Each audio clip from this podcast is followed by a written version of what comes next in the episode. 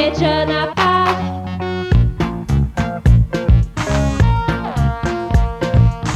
Mr. Piquet, dans sa cuisine, prépare les mouches en béchamel, le carillon, des ding-ding-dong.